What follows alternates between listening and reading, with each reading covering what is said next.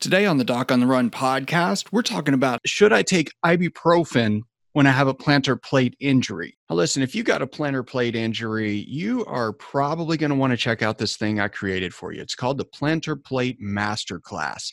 Basically, I go through and talk about what happens if they get worse, whether or not you can run with a plantar plate sprain, what a plantar plate sprain really is, and really what it means when you have each of the three different sort of stages of a plantar plate sprain.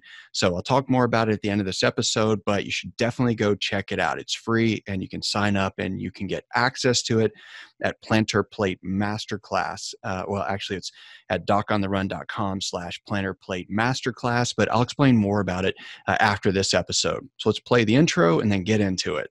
This How are runners like us, who don't like hearing doctors say, just stop running, who know that we simply have to stay active, how do we heal in a way that lets us stay strong, maintain our running fitness, and keep preparing for the next race, and still heal without making the injury worse?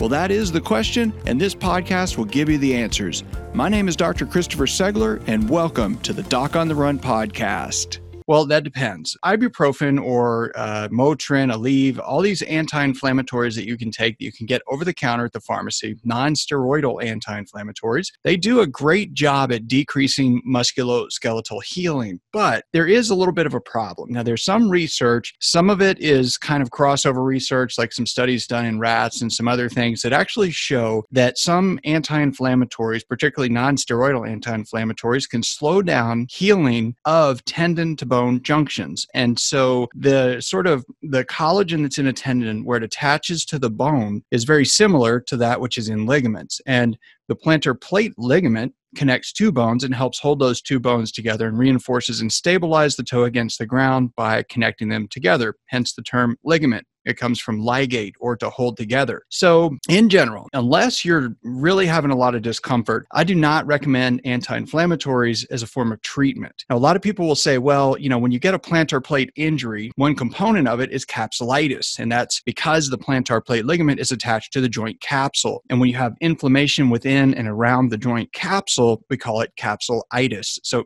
itis just means inflammation. If you have tonsillitis, you have inflammation of your tonsils. And if you have a gastritis, you have inflammation within your stomach. And so the idea is that since it is an anti inflammatory, that the nonsteroidal anti-inflammatory like ibuprofen might actually decrease the inflammation in the joint capsule and make it feel better or heal faster. Well, yes and no. So if the anti-inflammatory is targeting just the inflammation, you're trying to make it feel better so you can compete in a race or something like that, yes, it can achieve that. The issue though is that it also works as a pain reliever. So if you are taking an anti-inflammatory like ibuprofen and it's kind of masking your pain a little bit when you run and you're kind of beating it up a little bit more and it helps to facilitate your athletic activity, but it actually inhibits your ability to keep accurate pain records, then it makes it harder for you to assess whether or not each of these given athletic activities, like a long run or a trail run or something like that, whether or not that thing's really safe for you.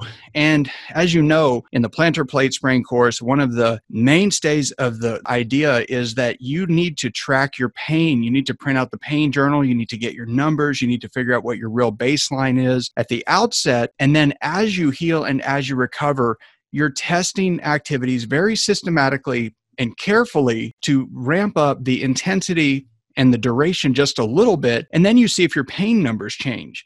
Now, if you're not having bruising, you're not having swelling, and the only thing you have to go on is pain, you really need to be able to feel it. And that's one of the, the sort of the second reason that I don't really like to recommend ibuprofen for people who have a plantar plate injury and they're trying to get back to running as quickly as possible? But that is a great question.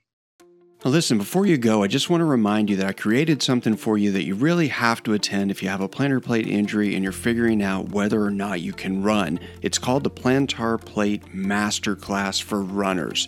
Now, this is a 30 minute session where I go through and I really explain in detail what really causes plantar plate injuries, what kinds of stress contribute to plantar plate injuries in runners specifically, and what you can do to make sure that you don't lose all your running fitness if you do have a plantar plate injury and you're trying to get back to running as quickly as possible. You know, plantar plate sprains are not something you want to ignore. They do not just get better if you ignore them. So come check it out. Come in, I'll show you uh, the difference between each of these different conditions that can be everything from irritation of the joint capsule to a complete and total rupture of the plantar plate ligament. So don't forget the first step to figuring out how to run when you have a plantar plate injury is making sure you know how bad the problem might be. The plantar plate masterclass for runners is going to teach you all of those things. You can just go to docontherun.com slash plantar plate masterclass, all one word. So go register, it's free. Join me, and I'll see you in the training.